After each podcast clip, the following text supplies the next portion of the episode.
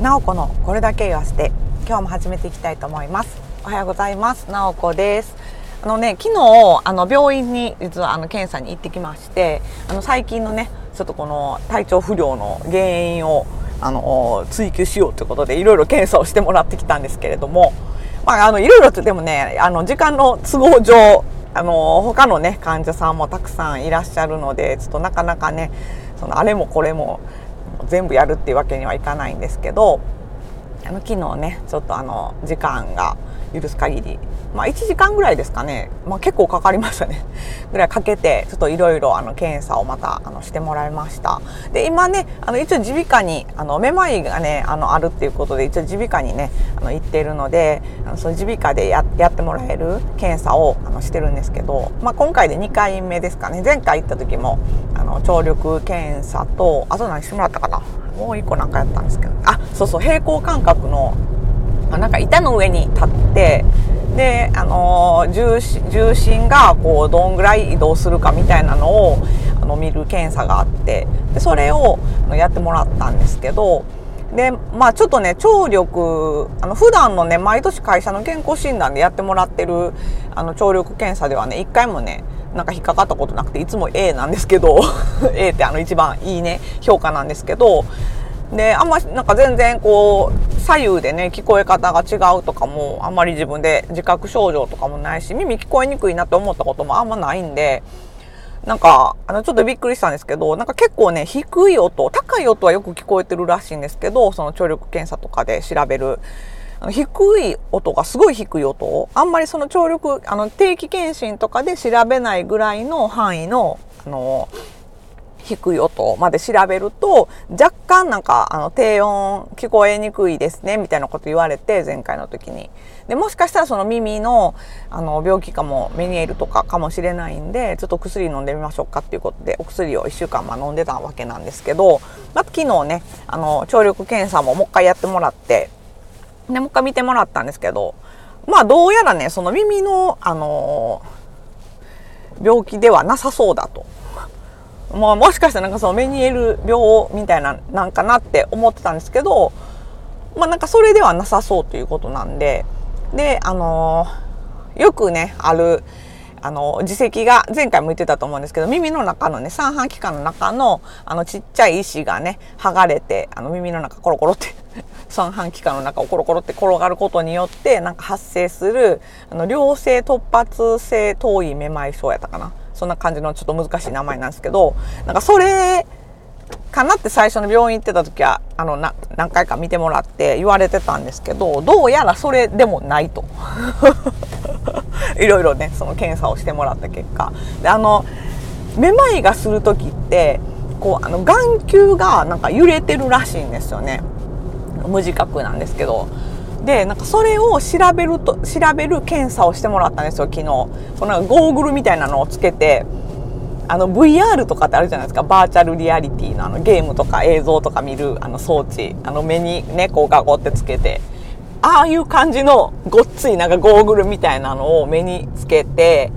であの眼球のね動画をずっと撮るってていう機械であの検査してもらったんですけどそれがね その検査がもうめちゃくちゃしんどくてそのなんかその眼球がこうどんぐらいこうぶれてるかを見るための機械らしいんですけどそれをつけた状態であのまず最初はね普通にこう椅子に座った状態でまっすぐ前見ててくださいとかちょっと上見てくださいとかあの目だけねちょっと上向いてくださいとか目だけちょっと左向いてくださいとかいろいろ言われてでそこはねまだまだ耐えれたんですけどその次なんか寝転がってくださいって言われてでこうベッドの上にね寝転がってでじゃあ右向いてくださいって言われてで、その上向いたり右向いたり左向いたり、まあそれはまあまあまあ、まあまあ良かったんですけど、次はなんか寝たり起きたり寝たり起きたりを、もうなんかすんねんっていうぐらい、あの、させられて、もうね、なんかもう吐きそうになりました。しんどと思って。で、もうね、あの、腹筋も使うじゃないですか。こう寝た状態からこう、グイって、こう座った状態まで起きるんで、もう何回すんねんっていうぐらいさせられて、でねまあその眼神っていうねその目眼球の揺れをの見てもらったんですけど、まあ、まあその結果ね結構やっぱなんかこう目がねその動画見せてもらったんですけど画面に映してすごいこうブルブルなっててうわやばと思って空めまいするわなっていう感じのもう動きやってでまあなんか結局、まあ、その耳石その石がね剥がれてコロコロなってるからでもないしで、まあ、それはそのなんか眼球の動きからなんか分かるらしいんですよ。特有のなんかこうね眼球の動きがあるらしくてその耳石が剥がれてっていう時は。でそのメニエール病もなんか違いそうでなんかもう一個検査してもらったんですけどそれがねなんかこう足踏みをその場で目つぶった状態で目つぶって両手を前に伸ばした状態でで足をあのこう結構ね膝がこう90度曲がるぐらいまで上げて下ろしてをこうなんていうかこう歩くその場でこう足踏みを100回自分で数えて100になるまでこう足踏みしてくださいって言われてやる検査があってそれをやったらねまさかのねあのその最初にスタート地点がこう印がつけられててこう十字が書いてあってでそこにこうつま先両足のつま先をこう合わせた状態でスタートするんですよ。ではい用意スタートって言われて目つぶって100 100歩その場で足踏みするんですけど私自身は全然動いてる感覚ないんですよ。でまあ、ただ周りの音とかなんか聞こえるしなんか壁にぶつかったらどうしようとか椅子にぶつかったらどうしようとかなんかちょっと怖い怖さはあるけどそんな広い部屋でやってるわけじゃないんで。まあでも看護師さんが一応見てくれてるからまあさすがにぶつかりそうになったら言ってくれるやと思って、まあ、100歩頑張って足踏みしたんですね。で目開いたらなんとあの最初の初期地点から移動はしてないんですよ。移動してないんやけど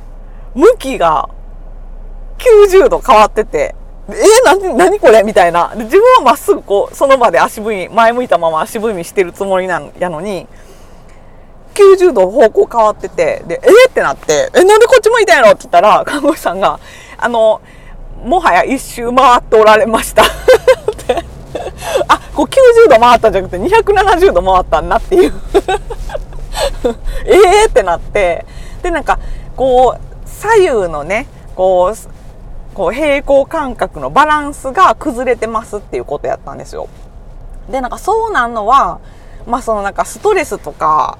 まあ、不眠とかあとはその更年期とかホルモンの関係とかでからくるその自律神経の乱れみたいなのが原因かももしかしたらその脳の何かしらちょっとこう障害っていうんかななんかがあるかもしれないですみたいなそのどっちかかなっていうふうに言われてでまあそのストレスとか、まあ、不眠はないんですよね。よく寝れてるしまあなんならもう寝すぎぐらい寝てるし。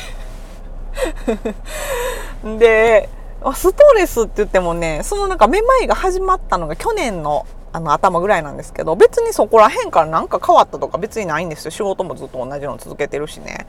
あの別になんかこう役職変わったとかそういうのもないしなんやろうってなってまあ引っ越したとかねもうないしずっと同じとこにずっと暮らしてね家族の変動もないし別に。でなんか何も思い当たることないですって言ってじゃあやっぱ年やし更年期かなみたいな心配になってで来週はだからそれを調べてもらいに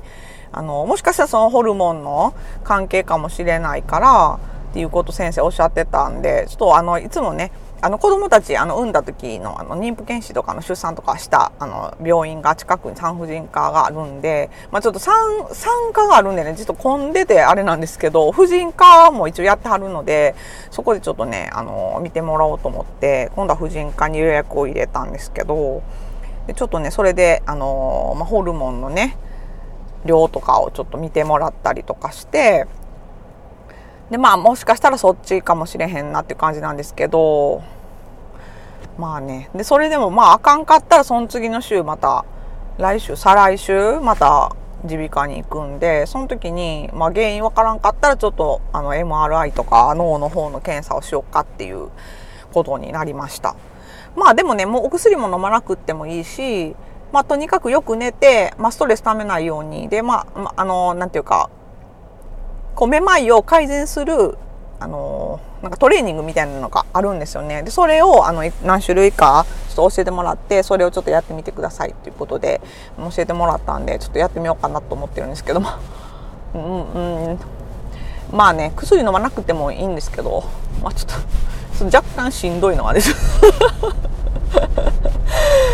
もう早く治したいです。ということで。まあで別に会社に行けへんぐらいしんどくはないので今は。あのとりあえずはねあの一旦ちょっと落ち着いたのでまあ大丈夫かなと思うんですけどいつもまあ23ヶ月に1回ぐらいなるんでまあしばらくまあまた大丈夫なんかなっては思うんですけどね。まあとりあえずストレスをためないようにとあと何か原因があの日常生活の中にないかっていうことをちょっと自分でもいろいろそのねあの病院産婦人科あ産産あじゃあじゃあ婦人科か。婦人科行く以外にもちょっとこう日常生活でねちょっと原因を探っていこうかなと思っております。ということで今日はあの病院の病 病院行った検査の結果をご報告ということで まあ結局ねまだ何が原因かちょっとよくわからなかったんですけどとりあえずこう消去法的にそのまあねあの今まで疑ってたその耳の方の病気じゃななさそうやっていうことが分かったんでまあそれはちょっとまああの一つ、まあ、成果というかかなってまあ余計なねちょっとお薬とかまあ飲まなくてもよくなったんでまあ、そこはちょっと良かったかなって思うんですけど、まあ、もうちょっとねしばらくいろいろ調べてあのちゃんと直していこうと思います。ということで今日も元気に会社に行ってこようと思います。ではでは、なおこでした。じゃあね、あ、そう、皆さんも、あの、気をつけてくださいね。なんかしんどいとかあったら、ちょっと病院行ってね、いろいろ検査とかしてもらったら、ちょっと原因分かったら、まあ、安心するのもあるし、治るかもしれないんで、まあ、あの、皆さんも季節の変わり目なんで、ちょっとお気をつけてお過ごしください。ではでは、なおこでした。じゃあね、バイバイ。